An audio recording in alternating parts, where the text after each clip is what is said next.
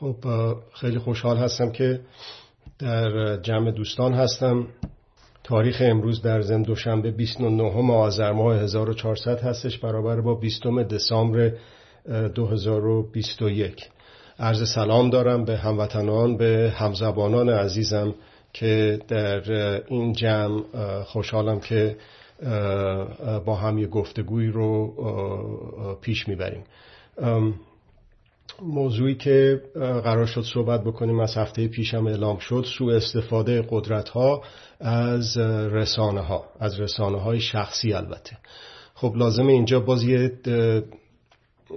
تعریف هایی رو ارائه بدم برای اینه که مشخص بشه که ما داریم دقیقا راجع به چی صحبت می‌کنیم. در مورد عرض شود که رسانه ها رسانه های که در اختیار هست رو اونو به سه دسته تقسیم کردیم. یکی رسانه های ارزم به خدمت شما شخصی خصوصی فردی آزاد مستقل هستش که اون چیزی هستش که من و شما الان داریم الان از چند تاش همزمان و به صورت زنده داریم در سراسر دنیا استفاده می‌کنیم. منظور جلسه صحبت راجع به این هاست و چطور قدرت ها می‌تونن ازش استفاده بکنن و چجور به اصطلاح اون سوء استفاده ها انجام میشه. قدرت قدرت ها قدرت های خصوصی و ارشوت غیر دولتی هستند و قدرت های دولتی هستند حالا چه در خارج ایران چه در داخل ایران. در داخل ایران به خاطر اون جو امنیتی پلیسی شدیدی که هست متاسفانه وضع یه جور دیگه است نسبت به سایر دنیا و تقریبا همه چی تحت کنترل دولت هست. اون قدرت های غیر دولتی جزی از دولت هستن. حتی اگر که با پوشش غیر دولتی وارد بشن. پس اونا چجوری می‌تونن سوء استفاده بکنن؟ تعریف قدرت ها رو گفتم یا انواعش رو گفتم الان در حال حاضر و رسانه ها هم گفتم که سه تا نوع مشخص رو ازش ذکر کردم و یاد کردم.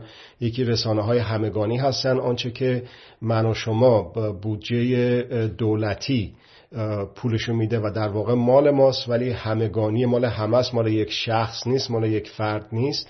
این دوتا و سومین نوع رسانه ها به طور کلی رسانه های گروهی هستش که یک گروه خاصی اون رو تأسیس می‌کنن و اداره می‌کنن و محتوایی که توش می‌ذارن بر اساس منویات اون گروه ها هستش. حالا باز تو ایران یه خود تشخیص اون مشکل هست ولی در خارجه این ولی که در خارجه این عرضم به خدمتتون خیلی راحت تر هستش که اونو به اصطلاح چند تا مثال زد. مثلا مثال هایی مانند Fox News و CNN و شود که اینجور اینجور رسانه ها خب حالا بعد از این مقدمه این رو عرض می‌کنم خدمتتون که ما به طور کلی یک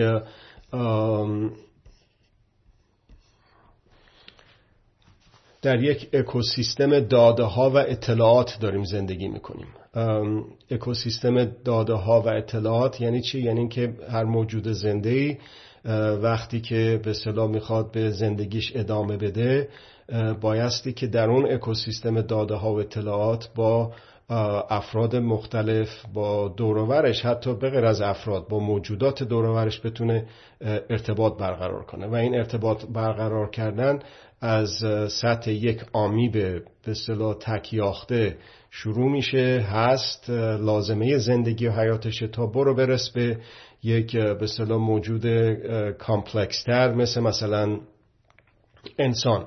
در نتیجه در این اکوسیستم اطلاعاتی و اکوسیستم داده هایی که الان داریم زندگی می‌کنیم و هر موجود زنده زندگی زندگی می‌کنه این ارتباطات ما با اون اکوسیستم هستش که سرنوشت ما رو تعیین می‌کنه و کنترل ما و مدیریت ما در, در اون اکوسیستم داده ها و اطلاعات هستش که ما می‌تونیم ببینیم که چه نوع زندگی رو چه نوع سرنوشتی رو می‌تونیم داشته باشیم. الان بیشترین مورد استفاده در دست مردم من و شما به طور کلی در سراسر دنیا همین تلفن های همراه هستن موبایل ها هستن که ما بتونیم در تماس باشیم ارتباط برقرار کنیم با ارزم به خدمت شما اکوسیستم داده ها و اطلاعاتی که دور برمون هست. اون یک جزی از زندگی ما شده در حال حاضر.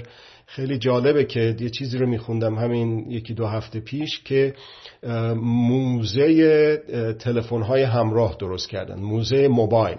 خیلی برام جالب بود که ظرف سی چل سال موبایل اصلا درست شد و حالا اون نوعای قدیمی ترش رو گذاشتن تو موزه و تصاویری که دیده می‌شد مثلا از اون چیزهایی که در ابتدا ساخته بودن یه چیز خیلی حجیم سنگینی بود که واقعا باید یه کلوپشتی آدم در اختیار می داشت که بتونه اونها رو حمل بکنه. ولی الان می‌بینید که واقعا در کف دست آدم جا میشه و گفته شد که اون موشک آپولوی که فرستادن اولین بار به کره ماه مقدار یعنی کیفیت و کمیت کامپیوترهایی که توش بوده بسیار کمتر هستش در اونی که الان در این تلفن‌های همراه ما هست. در نتیجه این جالبه برای ما جالبه برای من جالبه و برای البته قدرت ها جالبه. چرا که اولین کاری که می‌کنن این هستش که وقتی که یه مرتبه به قول معروف تقی به توقی می‌خوره و یک مقدار شلوغی در شهر میشه و مردم باز دوباره اعتراضاتشون رو شروع می‌کنن اولین کاری که می‌کنن اینترنت و سرعتشو کم می‌کنن یا حتی قطع می‌کنن و می‌دونید تلفن های همراه به دو وسیله هستش که ارتباط برقرار می‌کنه. یکی به وسیله اینترنت هستش یکی هم به وسیله آنتن های موبایل هستش. و حتی اون آنتن های موبایل هم در مکان های مختلف وقتی که لازم ببینن مثلا در این اجتماعاتی که معلمان با این شجاعت و دلیلی در سراسر ایران اینجور به این قشنگی مدیریت کردن به صورت خودجوش و همچنین در زاینده رود دیدیم که مردم چجور تجمع کردن و واقعا جای تحسین داره. اولین کارهایی که انجام میشه ارز کردم سرعت اینترنت رو پایین آوردن در مناطق مختلف یا در کل کشور یا قطع کردنش به طور کلی. و همینطور به اضافه اون یه پله برن بالاتر قطع کردن آنتنهای تلفن و اختلال ایجاد کردن در ارتباط گیری با مردمه. در نتیجه همینجا باستی که یک راه حل رو من ارائه بدم برای اینکه یکی از مهمترین سوء استفاده است که قدرت ها می‌تونن بکنن از رسانه ها و ما بایستی که به عنوان مردم راه حل داشته باشیم که بتونیم در این جنگ روانی از خودمون دفاع بکنیم. راه حلش اینه که این تلفن های همراه یک نرم افزارهایی دارن یک اپ اپلیکیشن هایی دارن که این اپ ها حالا با بلوتوث هستش یا با هر وسیله دیگه ای هستش می‌تونه تا مثلا شعاع حدود 100 متر 150 متر اینا با یک تلفن دیگه ارتباط برقرار کنه با یک موبایل دیگه ارتباط برقرار کنه. اون وقت این به اصطلاح نرم افزارها یا اپ هایی که درست شده امتحان بسیار خوبی رو پس داده. مثلا در این تظاهراتی که در هنگ کنگ برقرار شد همون دولت چین می‌دونید که فرق زیادی نداره با دولت رژیم ولایت مطلقه و اونها به همین ترتیب می‌کنند و از بعضی از نرم افزارها استفاده شد که بسیارم کارساز بود و موفق بود. من لیست چند تاشو فقط اینجا ذکر می‌کنم براتون و سعی می‌کنم که تو سایت خودم اونا رو به با به انگلیسی به لاتین بنویسم که اگر که مایل باشید و به نظر من لازم هست اونا رو جستجو بکنید و در موبایل های خودتون بایستی که اونها رو ضبط بکنید بایستی که دانلود بکنید. چرا بعد الان این کار رو بکنید؟ برای اینکه بعد از اینه که این سیستم اینترنت کند شد یا قطع شد یا وقتی که آنتن های تلفن های همراه قطع کردن که خب دیگه که نمیشه که اینو به اصطلاح نصب بکنین در تلفن ها در نتیجه اگر که باید کاری کرد الان هستش که باید کاری کرد قبل از اینکه اون تلفن ها رو به اصطلاح از حیز انتفاع ساقطش بکنن. اونها رو اسم می‌برم یکی FireChat دومی Firesite یکی دیگه Briar یکی دیگه Chat Around offline chat یکی دیگه Talkie یکی دیگه Bridgefy یکی دیگه Tango SmartMesh و یکی دیگه که هموطنان عزیز ما ظاهرا در سان فرانسیسکو درست کردن اسمش هست نهفت. من خودم از هیچ کدوم از اینها استفاده نکردم. در نتیجه خیلی خوب هستش که هموطنان عزیز در داخل ایران اینا رو بیازمایند ببینن که چجوری کار می‌کنه. در قطع کامل اینترنت اینا میشه با هم دیگه ارتباط برقرار کنن. در قطع کامل سلول های تلفن های سلولار و موبایل اینا می‌تونن در سطح شهر با هم دیگه در فاصله 100 150 متری هم با هم دیگه ارتباط برقرار بکنن. ولی بایستی که اون دو نفر یا چند نفری که با هم ارتباط برقرار می‌کنن قبل از قطع این ارتباطات آنتنی و شود که اینترنتی این رو دستلا دانلود کرده باشن ضبط کرده باشن تو اون دستگاه هاشون در اون گوشی هاشون و با هم ارتباط برقرار کرده باشن که وقتی که قطع شد در کف خیابون ها وقتی که می‌خوان به هم دیگه خبر بدن که مثلا فلانجا بریم یا نریم یا الان قوای سرکوب مثلا از فلانجا دارن میان یا چطور پخش بشیم چجور جمع و هزار چجور جمع بشیم در یک کوچه و خیابانی در یک محله ای اینا همه اطلاعات بسیار حیاتی هستش که اونها رو به اصطلاح با قطع اینترنت و با قطع تلفن های همراه فلج نمیشه جنبش. یکی از خواص انسان خلاقیت هست یکی از استعدادهای انسان استعداد خلق ابتکار هست و استفاده بهینه و حد اکثری از وسایل در اختیارش هست و هر روز ببینه که چجور می‌تونه این استفاده ها رو, استفاده ها رو در جهت جنبشی که خودجوش باید باشه و هرچه فراگیرتر باید بشه در حقوندی حقوق مداری پیش ببره. و همطور که گفتم در این اکوسیستم داده ها و اطلاعاتی که ما داریم زندگی می‌کنیم بایستی که یه جوری به اصطلاح وابسته به قدرت ها نباشیم و بتونیم از خودمون به صورت مستقل به اصطلاح خودمون رو فعال بکنیم با درامیختن با بقیه افکار عمومی در اون بزنگاه هایی که لازم میشه.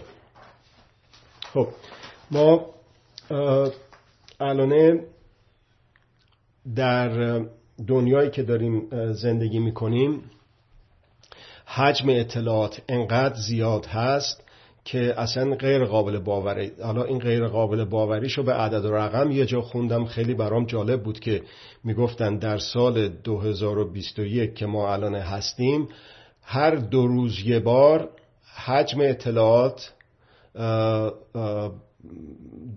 دو برابر بیشتر میشه. حالا عددش کاملا یادم رفت ولی یه چیزی حجم اطلاعات چی بود؟ حجم اطلاعات مساویه از اول اطلاعاتی که از اول تمدن بشری تا 2003 جمع شده هر دو روز یه بار این هی بر خودش افزوده می‌شد. این اصلا در مغزم نمی گنجه که چجور همچی چیزی ممکنه. حالا حتی اگر که یک هزارم این هم صحیح باشه نشون میده که عجب حجم عظیم این اطلاعات داره. ولی متاسفانه الان ما با یک پدیده برخورد داریم می‌کنیم روبرو هستیم و اون به اصطلاح کاپیتالیسم اطلاعات هستش. کاپیتالیسم اطلاعات و داده ها به این شکل که قدرت, قدرت ها مثل کاپیتالیسم در زمین های اقتصادی ندرت ایجاد می‌کنن. یعنی در واقع اون حجم اطلاعات رو اگر که بر اساس ضرب مسئله معروف به شکل یک کوه یخ خیلی بزرگ نگاه بکنید بهش اونچه که به چشم میاد یه قسمت کوچیکی از اون کوه یخه که بالای سطح آب قرار می‌گیره و قسمت عظیمش زیر سطح آب هستش. تازه اون قسمتی که بالای سطح آب هست و ما قاعدتا باید ببینیم متاسفانه در انحصار سانسورها هستش توسط قدرت ها و این کپیتالیسم تفتیش و ممیزی اون کپیتالیسم داده ها و اطلاعات رو انحصارگرایانه در اختیار قدرت های دولتی و غیر دولتی و دستگاه های اطلاعاتی امنیتی داده به جوری که برای ما مردم معمولی سخت هستش دسترسی بهش. همینجا برای اینی که این ارزگی کردن باعث انفعال سرخوردگی افسردگی گوشگیری انزوا نشه.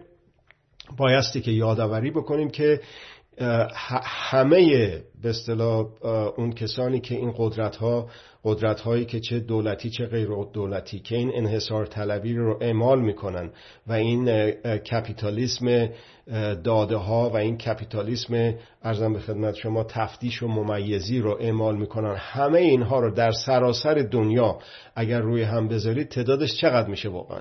در صورتی که وقتی که همه ما مردم رو در سراسر دنیا رو هم بذارید اون میلیاردها آدمی که در سن و سال و وضعیتی که هستن که می‌تونن این داده ها رو به صورت مردمی پشت به قدرت روی به ملت مدیریت بکنن اون بیشمار میشه. در نتیجه به سادگی ما می‌تونیم در این جنگ روانی قدرت ها علیه ملت ها علیه ما مردم از خودمون دفاع بکنیم.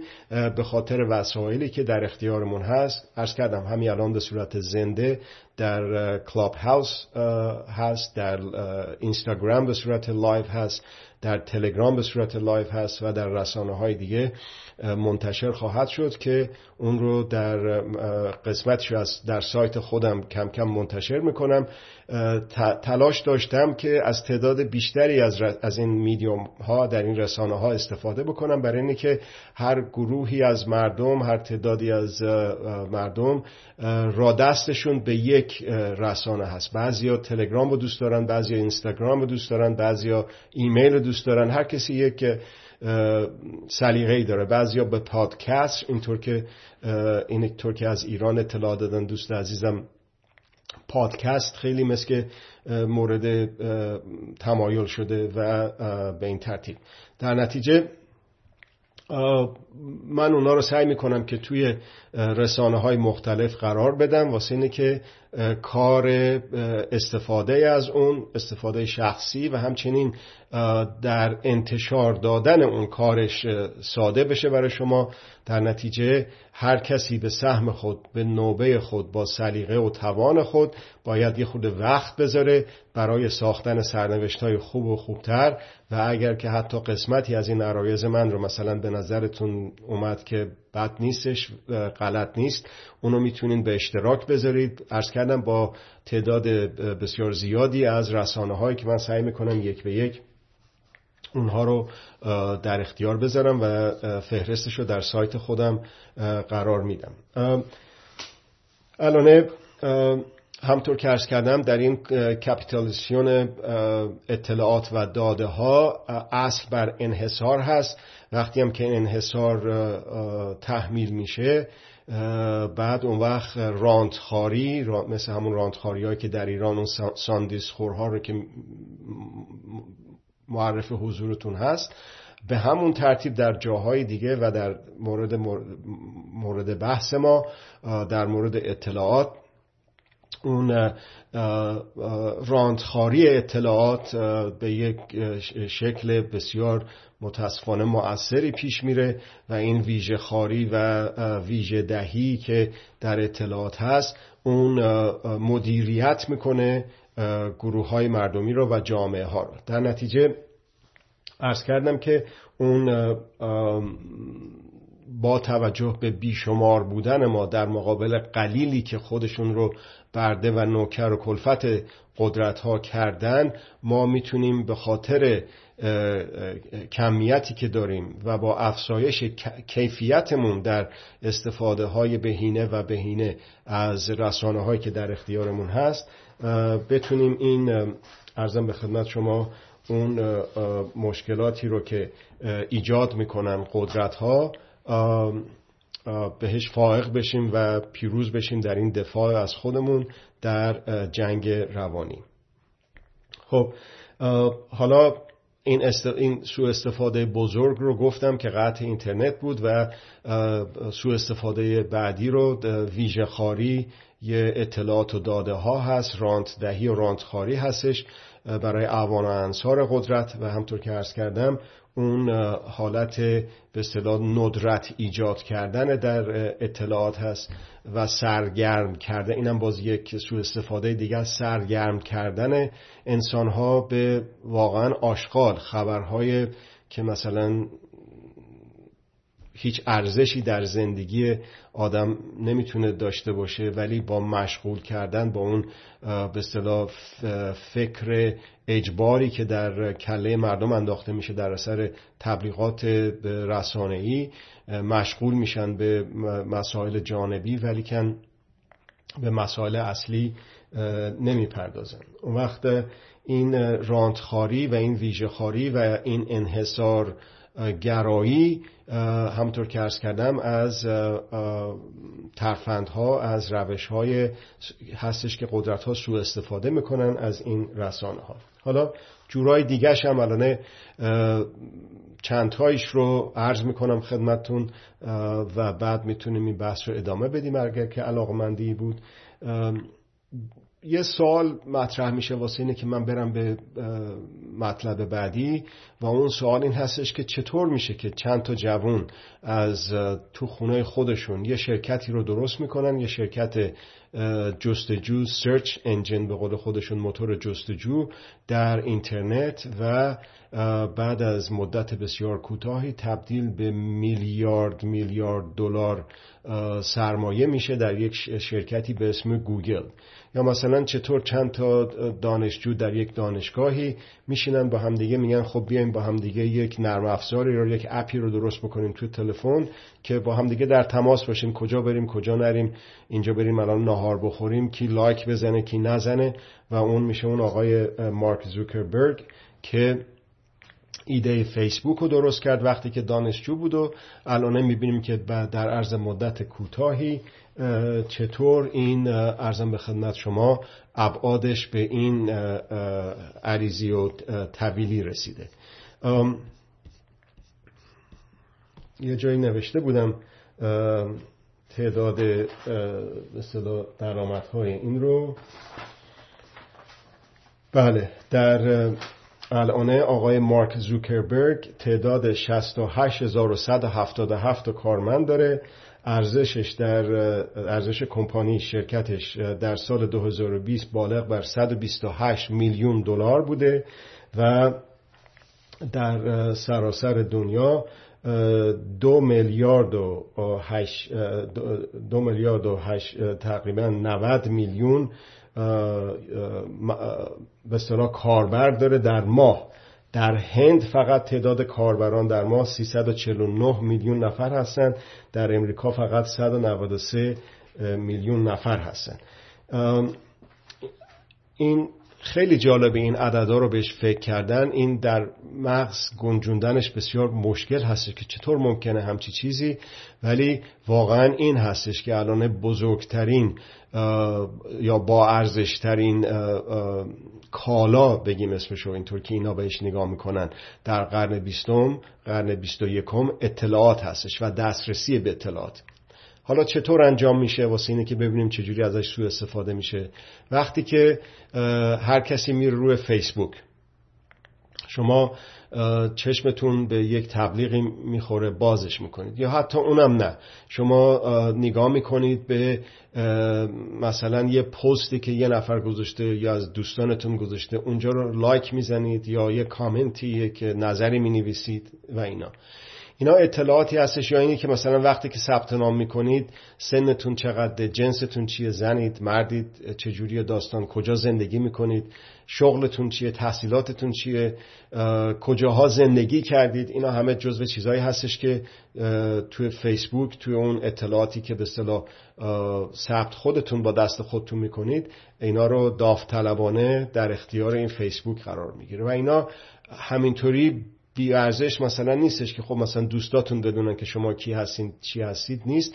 اون یه استفاده ازش می‌بره و اون دموگرافی رو که جمع می‌کنه با این به اصطلاح هوش مصنوعی که الان در اختیار دارن اونا رو رسیدگی می‌کنه بهش. مثلا می‌خواد راجع به حالا در راجب امریکا صحبت کنیم. می‌خواد راجب اسلحه و اینه که اسلحه فروشش و مالکیتش در امریکا قانونی باشه یا غیر قانونی باشه یا چطور. و تبلیغاتی که می‌خواد بفروشه رو چجوری بفروشه. میاد می‌بینه که خب شما مصرف کننده اگر که یه زنی هستید که دو تا بچه داره میان سال هستید خاندار هستید مثلا در یک جای که ممکنه جمعیت زیاد باشه در شهر شلوغ زندگی می‌کنید اینا میاد بر اساس متخصصین روانشناسی جامعه شناسی مردم شناسی که اینا استخدام می‌کنن میاد بررسی می‌کنه و میگه که خب به این خانوم تبلیغی که بخوایم راجع به اسلحه بفروشیم چی می‌تونه باشه که اون بتونه براش موثر باشه و برای ما موثر باشه واسه فروش کالامون؟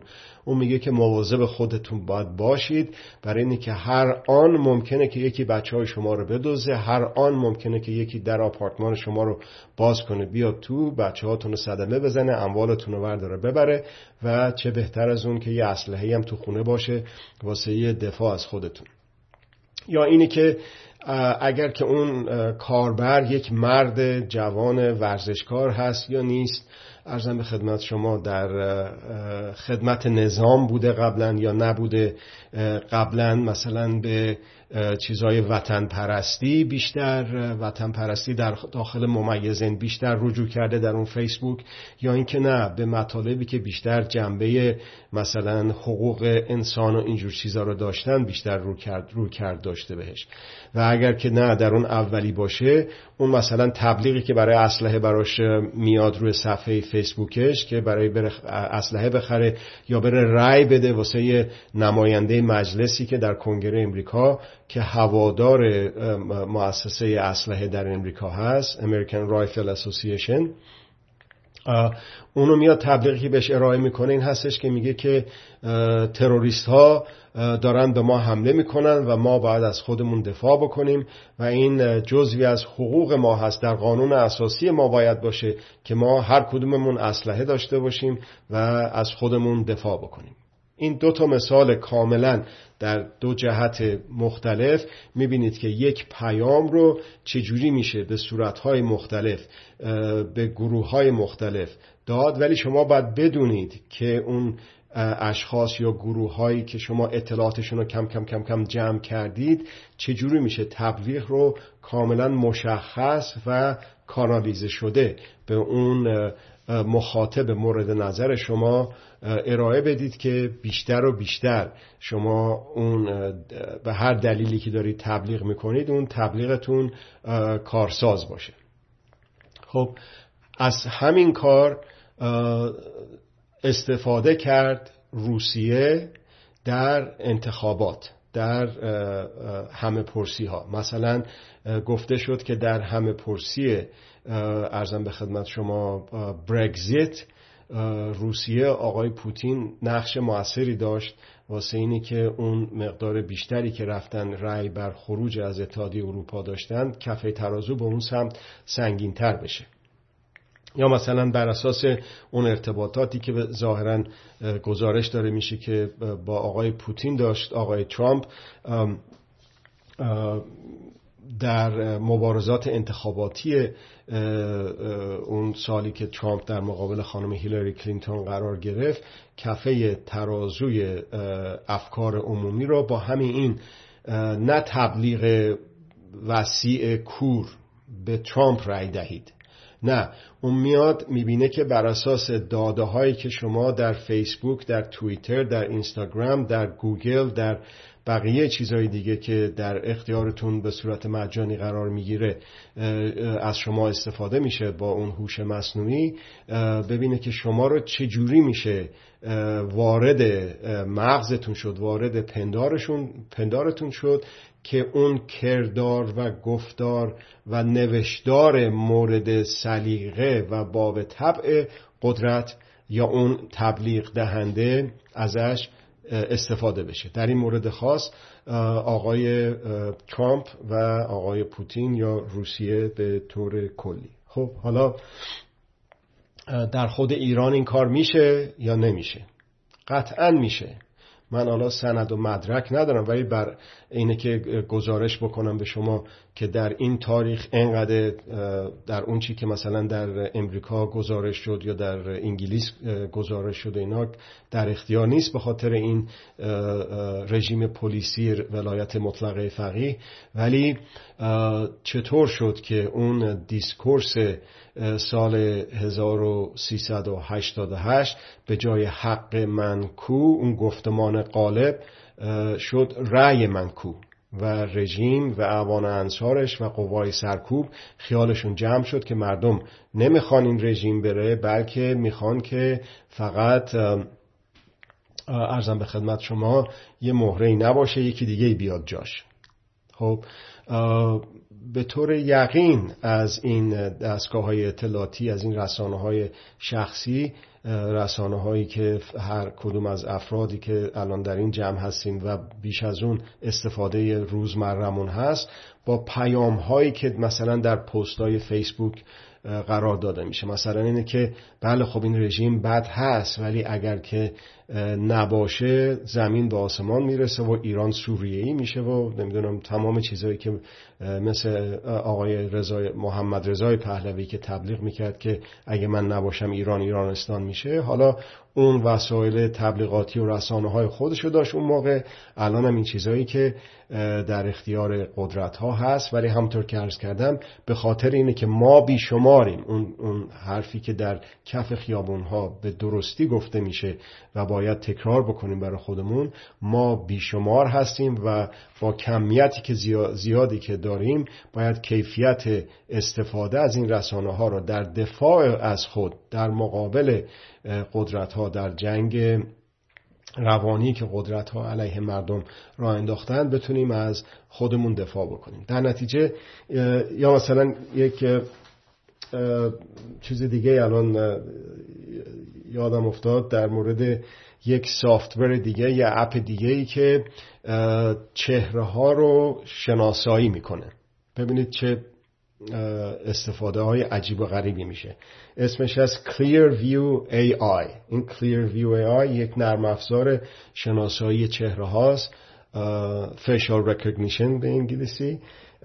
این گفته شد که ده میلیارد تصویر رو در بانک اطلاعاتی خودش داره همه هم استفاده کرده از نه اینکه از گنجه اتاق من و شما بلکه از همون چیزهایی که به صورت عمومی در اینترنت هست در فیسبوک در عرض شود که اینترنت در میدیوم های دیگه مثل توییتر و اینستاگرام و غیره و ذالک بعد وقت این facial recognition ها رو اطلاعاتش رو میفروشه به پلیس سازمان های اطلاعاتی امنیتی و چیزهای دیگه. و این تجاوز به حریم خصوصی رو اعتراض کردن و مردم مردم و بیشتر در اروپا و در دادگاه محکوم شد و جریمش کردن.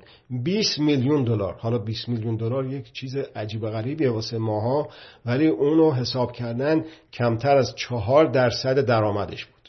حالا با توجه به اشکالاتی که فیسبوک واسش پیش اومده این امکان رو این این اپلیکاسیون رو از فیسبوک حذف کردن. به خاطر این اشکالاتی که در فیسبوک پیش اومد با اون خانومی که اومد گزارش داد که در داخل فیسبوک واقعا چی میگذره چه سوء استفاده های عظیمی میشه از مردم اونو دیگه حذف کردن. به خاطر اینکه اون به اصطلاح در افکار عمومی فیسبوک مجبور شد که اسم خودش هم حتی عوض بکنه به متا همطور که الان می‌دونید. اون مسئله دیگه کمبریج انالیتیکا بود که اسم یک کمپانی هستش که داده های مردم رو دموگرافیک مردم رو اون رو با اون ای آی که داره Artificial Intelligence هوش مصنوعی که داره اونا رو جمع و جور می‌کرد تجزیه و تحلیل می‌کرد و در اختیار اون کسانی که به اصطلاح نماینده هایی هستن یا نامزد هایی هستن برای نمایندگی توی مجلس های مختلف در انگلیس در امریکا و در جاهای دیگه قرار می‌داد که همطور که براتون در مورد مثال فروش اسلحه زدم بتونن اون تبلیغات رو به صورت کانالیزه و مستقیم به خورد کسانی که مورد نظرشون هست بدن. الان در حدود نیم ساعت هستش که از وقت ما گذشت. من اینجا عرایزم رو قطع می‌کنم. مطالب و مثال های بسیار زیادتری رو میشه راجع به این زد. اگر که سوالی ببینم مطرح شده و اگر که بله الان یه سوال مطرح شده مجبور ممنون هستم به طور متوسط. پنج هزار خبر توسط چهار توضیح کننده اصلی اطلاعات رویترز، اسوسییتد پرس، یونایتد پرس و خبرگزاری فرانسه مخابره می شود از بین حالا خوبه که بگن که در چه در چه مدت زمانی در چه بازه زمانی. از بین آن تعداد خبر تنها هفتاد هشتاد خبر در رسانه های عمومی و خصوصی پخش می شود یعنی اگر سانسور بی تفاوتی بی تفاوتی مساوی با دشمن دوستی مساوی با دشمن حقوق انسان را هم در نظر نگیریم. با جهت دهی فوق شدید مواجه هستیم. کاملا درسته. این جهت دهی کاملا شدید رو من به یه شکل دیگه ازش اسم بردم و اون کوه یخ عظیمی که فقط یه قسمت کوچیکشون بالاست و قسمت اون کوچیکی که اون بالا هست بسیارش هم از دید ما در پرده سانسور قرار می‌گیره و مشاهده نمیشه. حالا سوالی که مطرح فرمودن این هستش که اطلاع رسانی شبکه های اجتماعی چگونه بتوانند چنین حجم عظیم انحصارگری اطلاعاتی را خونسا کند؟ عرض شود که همطور که عرض کردم الان شما فقط چند تا رو گفتید؟ رویترز رو اسوسییتد پرس یونایتد پرس و خبرگزاری فرانسه. شما چهار تا رو فقط گفتید. و اگر که تعداد بیشترش رو بگید مثلا میشه چل تا مثلا میشه 400 تا مثلا میشه 4000 تا. دیگه اون چیزهایی که اصلی هستن و امکانات عظیم در اختیارشون هست مثل همین چارتایی که شما الان در اختیار قرار دادید دیگه میلیارد که نمیشه که. ولی در مقابل در این طرف جنگ در این طرف جنگ روانی قدرت ها علیه ما مردم ما مردم هستیم که امکاناتمون به لحاظ کمی بسیار بسیار بیشمار هستش. ببینید این درست مثل توی کف خیابان ها میمونه که وقتی که شما میرید تو خیابون مثلا هزار نفر اومدن تظاهرات می‌کنن ولی مثلا 20 نفر قوای ضد شورش داریم. من از یکی از این دکترها محرم اسرار پزشکی هستند ولی اسرار غیر پزشکی هم هستند. یکی از دوستان من از داخل ایران میگفتش که یکی از این کسانی که به اصطلاح سرکرده این ضد شورش ها هست اعصابش داغون به خاطر فشارهایی که روش هست. اون تخریب و خشونتی که آدم بر دیگری روان میداره اون تخریب و خشونت رو نمی‌تونه از خودش شروع نکنه. و به خاطر این تخریب و خشونت اعصاب که داغون جسمش هم داغون به همکار من مراجعه کرده بود و این رو اینطوری توضیح می‌داد که ما مثلا ده 15 20 نفر هستیم اونا 1000 1500 نفر هستن مثلا. ولی با اون چماق و نمی‌دونم زنجیر و این حرفایی که در دستمون هست نعره ای که می‌کشیم و میریم اینا میریم جلو اونا میترسن و در میرن. ولی اون از اونی که اونا میترسن بسیار بسیار بیشتر ما هستیم که میترسیم. و اگر که همش این دلخوره تو دل ما هست که نکنه که اینا یه مرتبه به جایی که فرار کنن بیان به سمت ما. لازم هم نیست بیان ما رو بگیرن و بزنن. همین که به سمت ما بیان تعداد بسیاری از همکارای من حسلهشون رو زمین خواهند انداخت. این مثال واقعی نه یک به اصطلاح چیز انتظایی یک مثال واقعی می‌تونه تطابق پیدا کنه با این سوال بسیار خوبی که دوست عزیزمون از ایران فرستادن و به اون ترتیب که اون حجم عظیم و کشنده ای که سلاح, سلاح دیگه در دست این جنرال های جنگ روانی هست اون باز دوباره در مقابله با مردم ناچیز خواهد شد و این اسلحه در دست این سرکوبگر خونسا خواهد شد. ببینید الان این استفاده که من و شما داریم می‌کنیم از این رسانه ها باب میل قدرت ها نیست. ولی مجبورن اینو دیگه نمی‌تونن ببرنش. اینو نمی‌تونن در اختیار قرار ندن. یه مثال دیگه یادم افتاد مرحوم زنده یاد دکتر علی شریعتی. اون چندین بار زندان رفت هزار جور به اصطلاح مشکلات براش درست کردن. ولی تو حسینیه ارشاد میومد سخنرانی می‌کرد. اونجا شایع کرده بودن و چه بسا توسط خود ساواک که در داخل مردم شایع کرده بودن که این خودش مأمور ساواکه. وگرنه چطور ممکنه که بهش اجازه بدن بیاد تو حسینیه ارشاد این حرفا رو بزنه؟ ولی حالا بعد از انقلاب و بعد از به اصطلاح باز شدن پرونده های سری ساواک معلوم شد که نه همچی چیزی هم نیست. ولی قدرت ساواک نمی‌تونم بگم توانایی ولی قدرت ساواک بی حد و هست که نیستش که تا یک, تا یک حدی می‌تونه بره و یک چیزایی رو می‌تونه جلوشو بگیره. مجبور از خودش یک تصویر بسیار عظیم خطرناک که بر همه چی احاطه داره بسازه در ذهن مردم.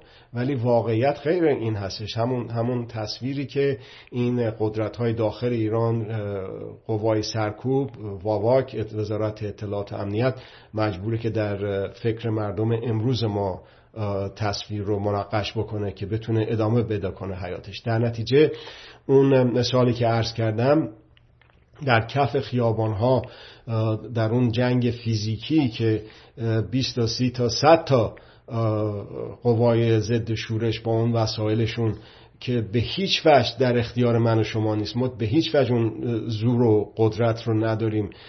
تفنگ نداریم چه می‌دونم گاز فلفل نداریم و بقیه شوکر نداریم. تمام چیزهای دیگه که اونا دارن ما نداریم. ولی به اعتراف خصوصی اون شخص اگر که مردم توانایی خودشون رو بهش اعتماد داشته باشن به طور فردی و توانایی خودشون رو بهش اعتماد داشته باشن به صورت جمعی همونها اصلهاشون رو زمین میندازن و میلشون بیشتر این هستش که به مردم بپیوندن. اکثریت قوای سرکوب مایل هستن که از این وضعیت بعدی که اونها هم دامنگیرشون هست بیان بیرون و بتونن به آغوش باز مردم بپیوندن. امیدوارم که جواب این دوست عزیزم رو داده باشم.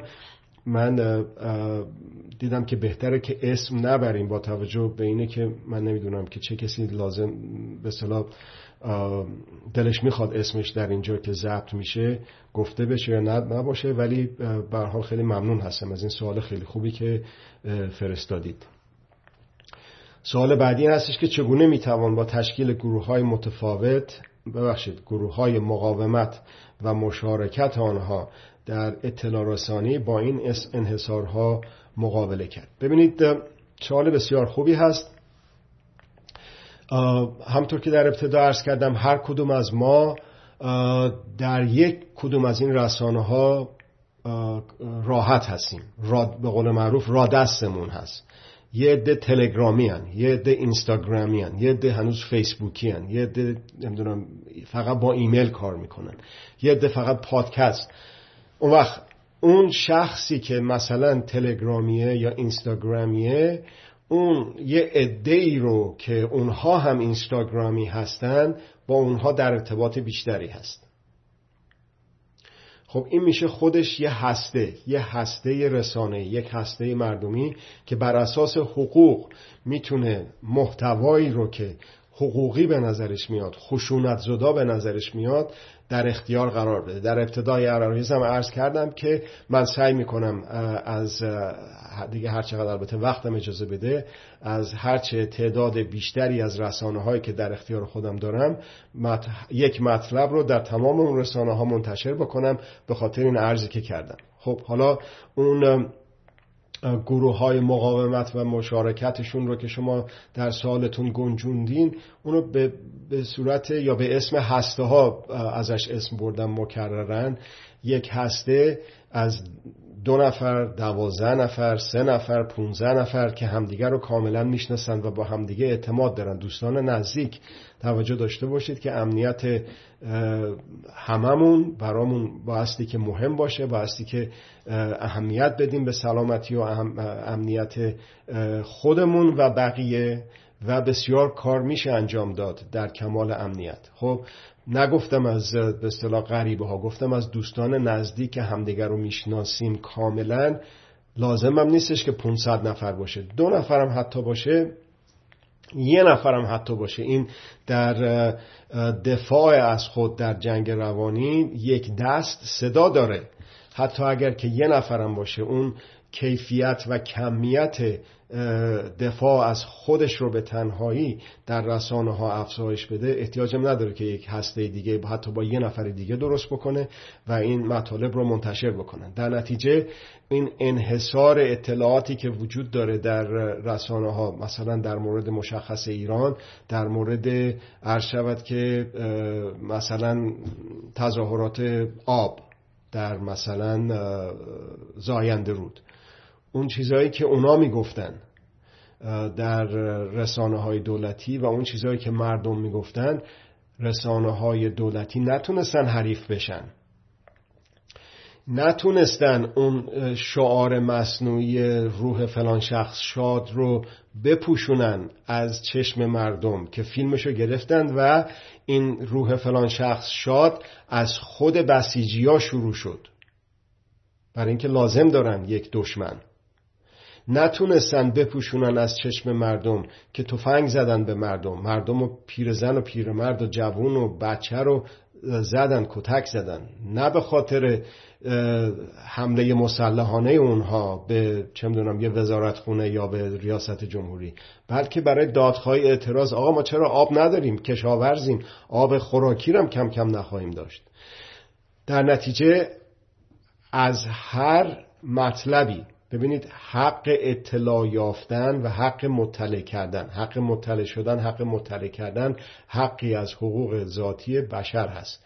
ارزم کردم خدمتون که ما در این اکوسیستم داده ها و اطلاعاتی که داریم زندگی می‌کنیم این حق رو اگر که بهش عرفان نداشته باشیم و عمل نکنیم بهش کم کم دچار مرگ میشیم. خب حالا پس این حق رو بخوایم احقاق بکنیم حق ذاتیمون رو بخوایم احقاق بکنیم در جواب سوال این دوست عزیزمون به صورت یه نفر دو نفر پنج نفر پونزه نفر هر چند نفر در یک رسانه میشه با هم دیگه در بیامیزیم. هر کدوم از اون ده پونزه نفر خودشون یک چند نفر دیگر رو تو شبکه بندیاشون دارن. اون می‌تونن محتواهای مختلف مطالب مختلف خبرهای مختلف نظرهای مختلف در خشونت زدایی در حقوق مداری منتشر بکنن. این همین جوری به صورت زنجیر مثل یک مثل یه بهمنی که یه گوله برف کوچیک از اون بالای کوه میغلطه میغلطه و تبدیل به یک حجم عظیمی میشه. اون وقت اون گوله برف کوچولو نمی‌تونه این رژیم رو براندازه ولی اون بهمن عظیم می‌تونه بیاد این رژیم رو براندازه. و در کمال خشونت زدایی هم این کارو بکنه. سوال بعدی قدرت مسلط امریکا قدرت های مسلط اروپایی و غیره از جنگ جهانی دوم دموکراسی مساوی با اداره جمعی جامعه توسط خود مردم را در خاور میانه نه تنها انتخاب نکرده اند بلکه در همکاری با رژیم های مستبد سرکوب نیست کردن رژیم های مستبد قدرت های مسلط بر مردم, بر مردم خود هستند که توسط اربابان مسلط جهانی نه تنها حمایت می شوند بلکه در وضعیت فاقه اطلاعاتی و سرکوب بر مردم نگهداری می شوند کاملا درسته. با توجه به اینکه تمام سیستم های اطلاعاتی اینترنت و بلاکچین تحت کنترل رژیم سیاسی امریکاست هر گونه فعالیت در شبکه های اینترنتی خطرناک و حتی به نفع رژیم های سرکوبگر نیست. بعد ببینید باز برمیگرده به اون چند تا مثالی که براتون زدم. مثال دکتر علی شریعتی رو راجبش میگم. اون اگر که دکتر علی شریعتی رو در ایران اون موقع و در مقابله در مقابل ساواک ببینیم اون اون مثال رو بیاریم بذاریم. دکتر علی شریعتی میشه ما مردم طبق سوالی که جناب علی فرمودید.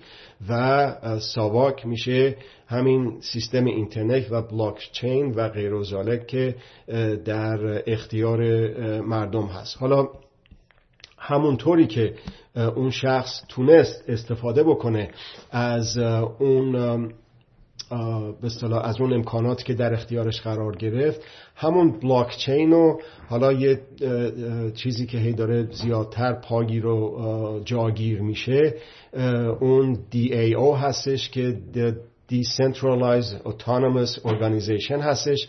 که یک ارگانیزاسیون هایی که خودکار هستن و decentralize هستن غیر تمرکز یافته هستن در یک مرکزی قرار نگرفتن. هفته پیش یکی از دوستان عزیز گفتن که چطوره که بهتره که این همه رسانه های شخصی یکی فقط داشته باشیم و اونم مردمی و اون همین مشکل رو عرض کردم که میآفرینه که وقتی که سنترالیزه بشه تمرکز پیدا بکنه نمی‌تونه مساویه با قدرت نشه و قدرت نمی‌تونه فاسد نباشه. در نتیجه هرچه بیشتر decentralize باشه هرچه بیشتر عدم تمرکز پیدا بکنه اون وقت مردمی تر و حقوق مدارتر میشه. در نتیجه این سوال مشخص رو با یه سوال دیگه ای می‌خوام جواب بدم.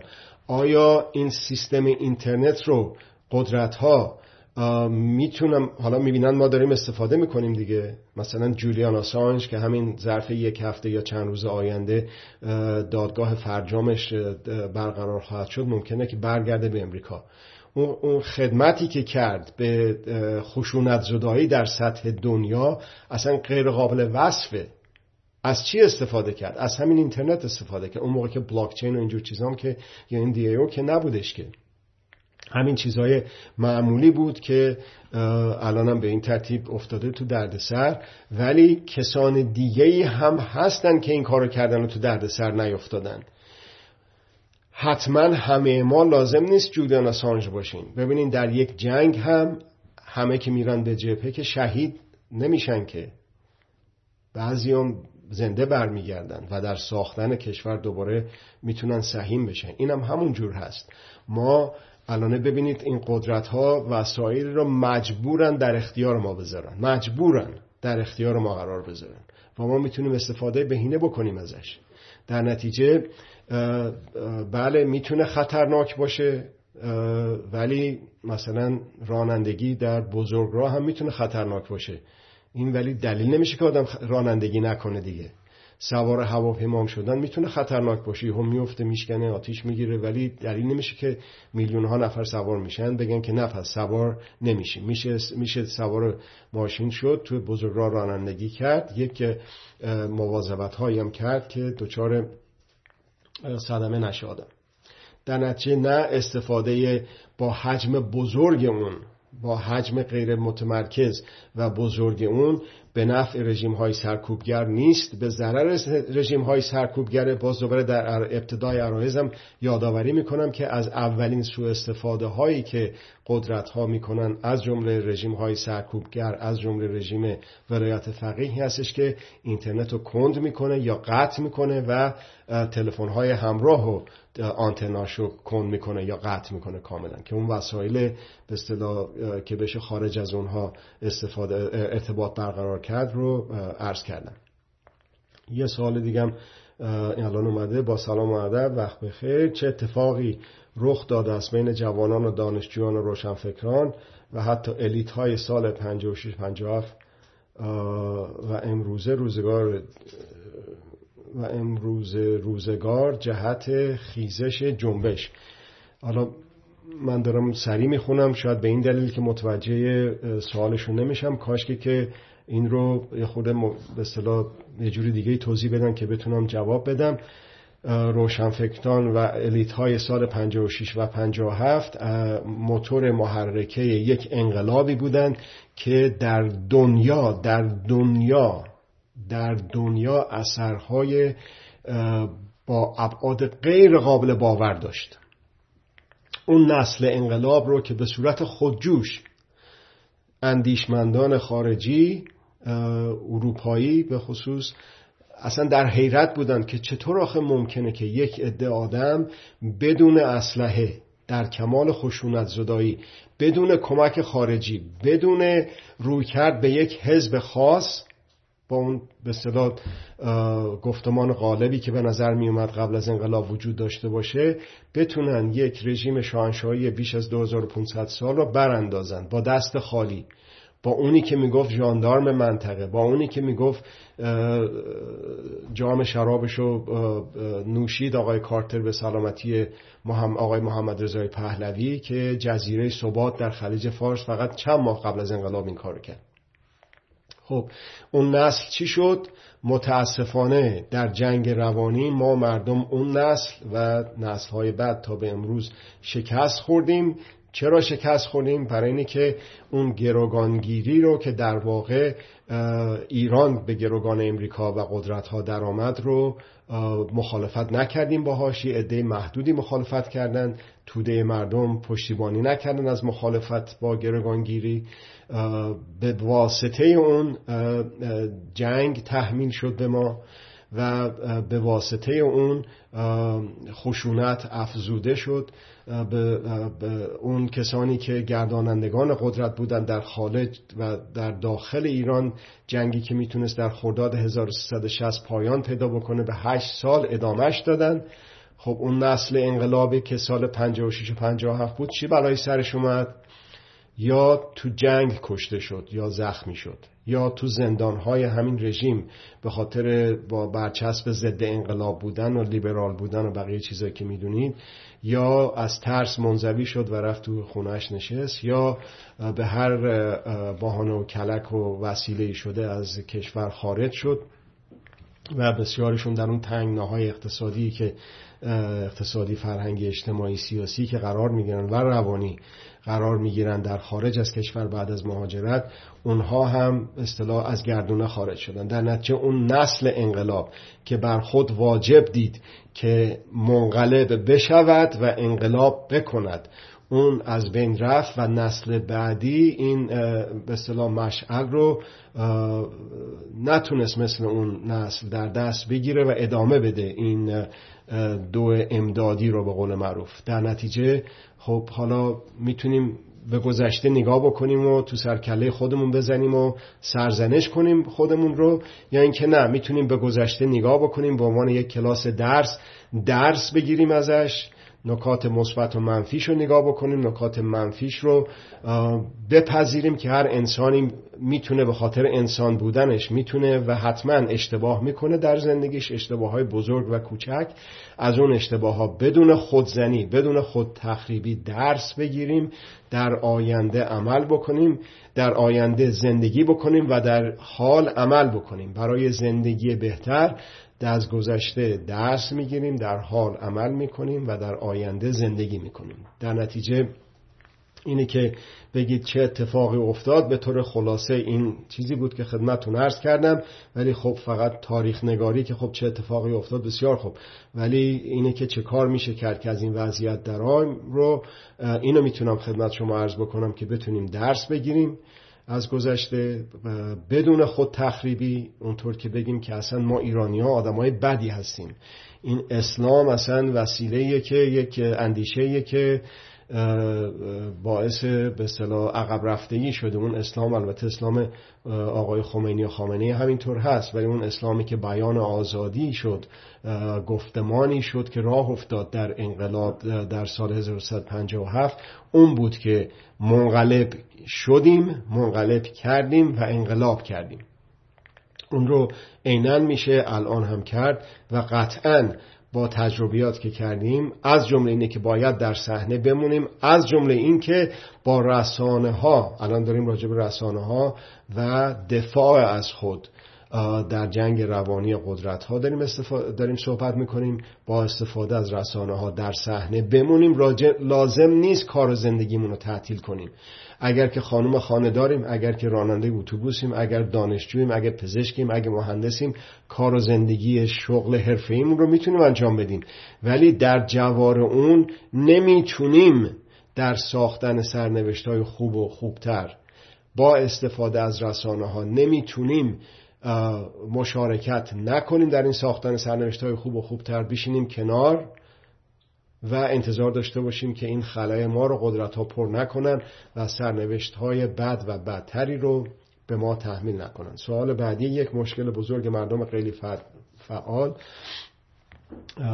سندروم ایمپاسچر هستش که یعنی بسیار از مردم منفعل خود را در وضعیت ایجاد کننده سرنوشت خود ندیده بلکه در وضعیت قربانی می‌بینند به دلیل چنین وضعیت روحی و رفتاری تکان بخور و استفاده, استفاده کننده از فضای باز نمی‌شوند.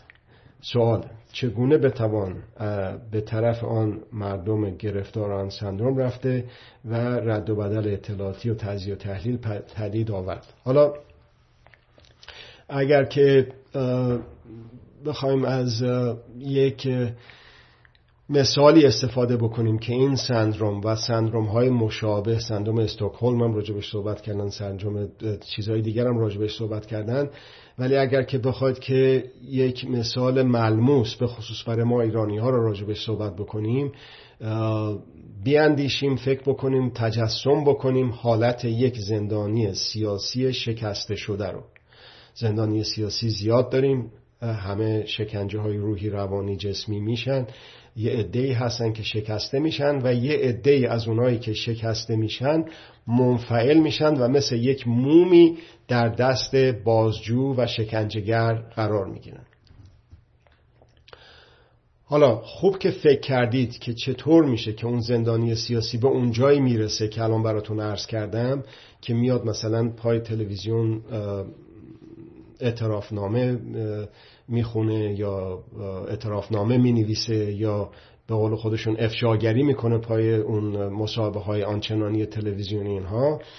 اون وضعیت روانی زندان بعضی از زندانی های سیاسی شکسته شده بعد از اینه که عرض کردم خودتون رو بذارید جای اون ببینید که واقعا اون چه احساسی بهش دست میده که به اونجا می‌رسه. اون وضعیت روحی روانی عاطفی اون بعضی از زندانیان سیاسی شکسته شده دقیقا همون وضعیت روحی روانی افرادی بعضی از افراد جامعه هست که منفعل هستند که مثل مومی در دست رژیم هستند حالا این چند تا مثال زدیم و این مثال ها رو باستی که برای ملموس شدنش بیاریم بذاریم در به اصطلاح مورد مورد نظر خودمون. در مورد این مثال که عرض کردم شکنجهگر در داخل زندان ها مثالش جامعه شکنجهگر میشه رژیم و دستگاه مخشویش صدا و سیما اون جنگ روانی که در اختیارشون قرار داره و سایر چیزهای دیگه به غیر صدا و سیما. در داخل زندان ها زندانیان سیاسی در خارج کلیت مردم. همون روش ها همون روش هایی که اعمال میشه تحمیل میشه بر زندانیان سیاسی در داخل زندان ها در خارج از زندان ها بر جمعی مردم تحمیل میشه. شکنجه فیزیکی دادن قسمت بسیار کوچکی هستش در داخل زندان ها که باعث شکسته شدن زندانی سیاسی میشه. قسمت بیش از 90 و چند درصدش اون جنگ روانی و قسمت روانی روحی عاطفیش هستش. این تأکیدی که من دارم بر شناخت خود خود آگاهی وجدان وجدان احساسی عاطفی روانی روحی به این دلیل هست که اگر که پی ببریم به وضعیت روانی خودمون که فلان تصمیمی که چه کار بکنم یا نکنم رو اون احساس و روان و روحیمون اون به صدا اموشنمون چجور درش دخالت داره که یک کاری رو انجام بدیم یا ندیم. رأیگیری رو تحریم بکنیم یا نکنیم. خب این دقیقا همون اون نوروهورمون هایی که در سیستم اعصاب مرکزی آدم ترشح میشه که در عمل میشه زندانی سیاسی شکسته شده و بعضیاشون میان اعتراف می‌کنن و هر کاری که رژیم بخواد بخواد براشون می‌کنن اون بازجو بخواد براشون می‌کنن در خارج هم مردم همینطور هستن. میگه که سیاست پدر مادر نداره میگه چشم. میگه من سیاسی نیستم میگه چشم. میگه برو تو خونت حرف نزن میگه چشم. سر چهار سال میگه بیا بیرون آی بدو بدو. الانه بعد بدتره میاد برو به بده رای بده میگه چشم. چهار سال سیاسی به قول خودش فکر می‌کنه نیست و یه مرتبه سر چهار سال موقع رأیگیری دوباره خودش رو در یک حالتی در اون شکسته شدن در جنگ روانی مثل شکسته شدن یک زندانی سیاسی یا بعضی از زندانی های سیاسی شکسته شده میشه یک مومی در دست رژیم و میاد بیرون رأی میده. ولی ما وقتی که همه با هم هستیم می‌تونیم دلداری بدیم همدیگه رو. همونطور که زندانیان سیاسی رو می‌ذارن تو انفرادی که کس دیگه دلداریش نده ولی دیگه همه 80 میلیونه که نمی‌تونن بذارن هر کدوم تو زندان زندان انفرادی که. در نتیجه می‌تونیم با همدیگه همیاری کنیم همسازی بکنیم همکاری بکنیم همسویی بکنیم. که این زخم های روحی روانی که در ما وجود داره که میگه چهار سال من چهار سال میگه من سیاسی نیستم بهش بفهمونی به خودم بفهمونم به خودمون بفهمونیم که اون عین سیاسی بودن سیاسی بودن ولی در جهت منفیات رژیم هستش. سیاست رژیم رو اجرا کردن چهار سال که بگی من سیاسی نیستم. و در نتیجه خیلی هم سیاسی هستی منتها اون سیاستی که رژیم می‌خواد رو داری اعمال می‌کنی. خب. سوال در ادامه همون چگونه بتوان در فضای انرژی های منفی و غیر فعال سوء زن قرولند فوش بده و نفرین کن انرژی های مثبت به دستگیری سرنوشت خود پدید آورد. خیلی ساده با تکرار و با تکرار و با تکرار و با عکس عمل نشدن. ببینید در یک محیط خشن به ناچار اون حالتی که روان در روان پزشکی بهش میگن maladaptive behavior یعنی یک رفتارشناسی سوء مدیریت شده سوء تطبیق و تطابقی شده.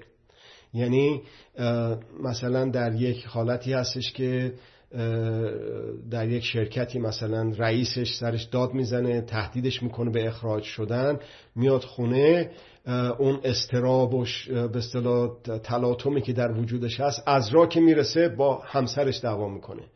بچهش خونه گریه زاری بکنه ممکنه که پرخاش و خشونت حتی فیزیکی با بچهش بکنه. همین این در لایه های مختلف جامعه با ایجاد شکنجه های روانی. آقای رجایی اعتراض داشت به دوست بسیار عزیز آقای دکتر رضا صدر که امام بناشون بر این هستش که اقتصاد بر ندرت باشه و مردم در تنگنا قرار بگیرن. توجه بکنید. امام آقای خمینی و آقای رجایی سیاست اقتصادی دولت. ببینید چه شکلی بود. و الان هم هست. الان هم به همون شکل هست که هر جوری شده مردم در شکنجه های هر روزه قرار بگیرن و اون وقت در اون جنگ روانی شکسته بشن بشکنن ببرن مثل یک زندانی یا بعضی از زندانیان سیاسی شکسته شده و بریده که مثل یه مومی بشن در دست بازجو. خب از جمله چطور میشه؟ از جمله واکنش شدن به پرخاش. کسی که به تو توهین می‌کنه فوش میده خشونت می‌کنه اون وجدان احساسی فقط به شناخت حالت احساسی روانی خود آدم نیست. شخص و اشخاص دیگر رو هم بایستی که بررسی کرد. باید ببینی که اون از کجا میاد. چرا این خشونت رو اعمال می‌کنه؟ همم هم که معمول دولت که نیستن که. اصلا چه لزومی داره که آدم واکنش بشه و در اون توهین و خشونت حتما یه جوابی بده؟ راشو بکشه بره. با لبخند راشو بکشه بره. برای اینه که آدم این خشونت رو با خشونت جواب بده اول اون تخریب رو با تخریب جواب بده. هر تخریب رو آدم نمی‌تونه از تخریب خودش از خود تخریبی شروع نکنه. و این یک سیر مسلسل معیوبی میشه که تخریب بر تخریب میافزاید و میشه اینی که الانه در ایران چل سال متاسفانه شاهدش هستیم. در نتیجه انرژی حالا در غرب هم همینجور انرژی مثبت و منفی راجبش خیلی صحبت میشه و همین انرژی منفی رو با عکس نشدن با به قول معروف تحویل نگرفتن با استفاده نکردن در درجه اول. همطور که ارز کردم در مورد نسل انقلاب سوال شد در سوال قبلی. منقلب انقلاب اول با انقلاب شخصی با منقلب شدن هستش که شروع میشه. یکی از انقلاب های درونی نپذیرفتن خشونت. چه خشونت به تو بشه چه خشونت به دیگری بکنی. مثل سلطه. لزومی نداره که آدم یا سلطه گر باشه یا سلطه بر باشه.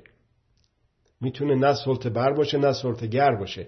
آنچه که زنده یاد مصدق موازنه منفی ازش یاد می‌کرد که شد استوره یک چهره شد در سطح بین الملل یک تنه. امیدوارم جواب داده باشم.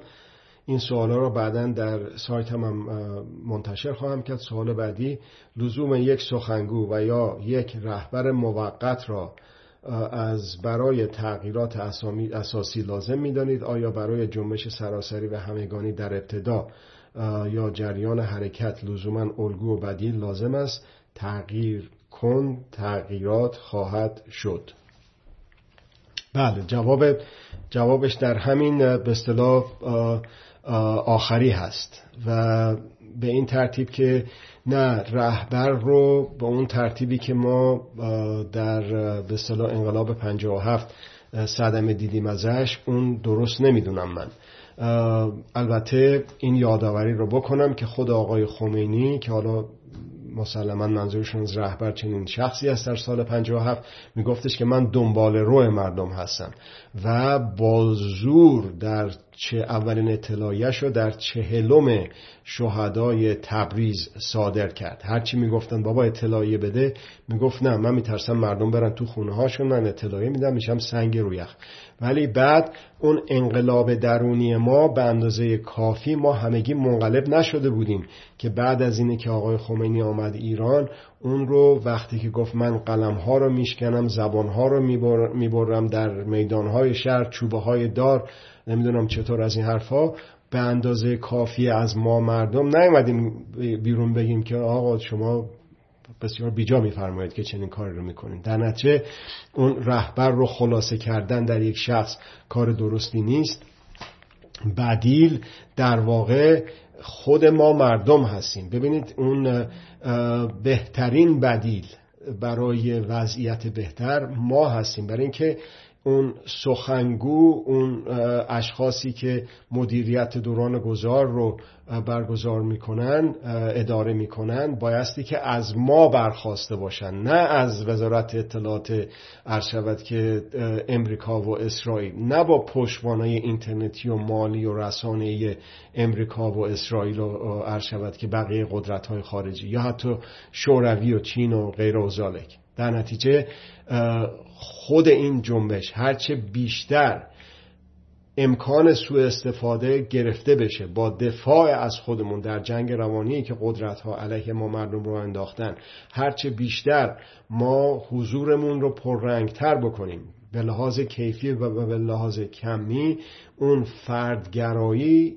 با منقلب شدن اصلا به ذهنمون نمیاد و خود به خود از این جمع به اصطلاح وسیع مردم که هسته های بدون مرز حقوقمند رو با هم دیگه تشکیل دادن. بدون اینکه بدونن این رویا پروری نیست. دقیقا اتفاق افتاد در سال 1356 57 هم اون می‌تونه ادامه پیدا بکنه تا برسه به اون نقطه به اصطلاح کلیدی که یه مرتبه این حباب بهتره که الان برای دوران گذار پیشنهاد هست. برای مدیریت دونارگذار سند اساسی دوران گذار هست. به ذهنم میسپرم که در همین پست روی سایتم بذارم اون سند و حقوق راجبش صحبت شده. نه یک حقوق پنج دست حقوق ارائه شده. حاصل عمر هفتاد ساله. یک مرد مستقل آزاد و آزاده بود و در اختیار بدون هیچ چشم داشته در اختیار قرار داده شده. قانون اساسی بر اساس حقوق پنجگانه ارائه شده. در نتیجه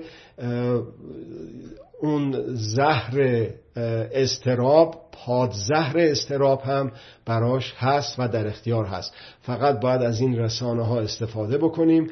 اون به اصطلاح سوء استفاده قدرت ها رو خونسا بکنیم. در دفاع خودمون در جنگ روانی بگیم که نه ما هم به صدا مدیریت دوران گذار رو می‌تونیم در اختیار قرار بگیریم. ما توانا هستیم با اعتماد به نفس فردی با اعتماد به نفس ملی و جمعی. می‌تونیم در یک مجلس مؤسسان قانون اساسی بر اساس حقوق پنجگانه رو به رأی گیری بذاریم. من پیشنهاداتی رو به ذهنم رسید و ارائه دادم. در جلسات قبل مدیریت صدا و سیما یا رسانه ها در دوران گذار مدیریت شورایی مدیریت ریشه‌ای. همون مدیریت ریشه‌ای رو که باز اگر که علاقمندی باشه و سوال برام بفرستید می‌تونیم اون رو به شکل دیگه در یک گفتگوی دیگه به اصطلاح ارائه بدم به شما عزیزان. همون اون می‌تونه به اصطلاح سخنگوی جمعی بشه که در شهرهای کوچک در دهات در شهرستانها در استانها اینا یک شوراهایی تشکیل میشه. از اون هسته هایی که کردم این شوراها همدیگه رو لاجرم پیدا می‌کنن و به همدیگه این قطره ها میپیونده. و وقتی که این قطره ها به هم پیوست در سطح بزرگتر از پایین به بالا نه از بالا به پایین. اونها خود به خود اون به اصطلاح سخنگوهای خودشون رو در دوران گذار و در دوران بعد از گذار به صورت حقوقی خواهند یافت و اونها رو با به اصطلاح مدت محدود نه مادام العمر خواهند گمارد برای مدیریت کارهاشون برای خدمتگذاری به مردم نه سلطنت به مردم نه ولایت به مردم. در نتیجه اینها همه در اختیار هست و میشه اینها رو به اصطلاح ازش صحبت کرد. بعد سوال دیگه تقوا چیست؟ تقوا حالا من باید ربطش بدم به حالا شاید اگه بقیه سوالو بخونم ربط پیدا بکنه به موضوع صحبت ما ولی سعی می‌کنم ربطش بدم به موضوع صحبتمون.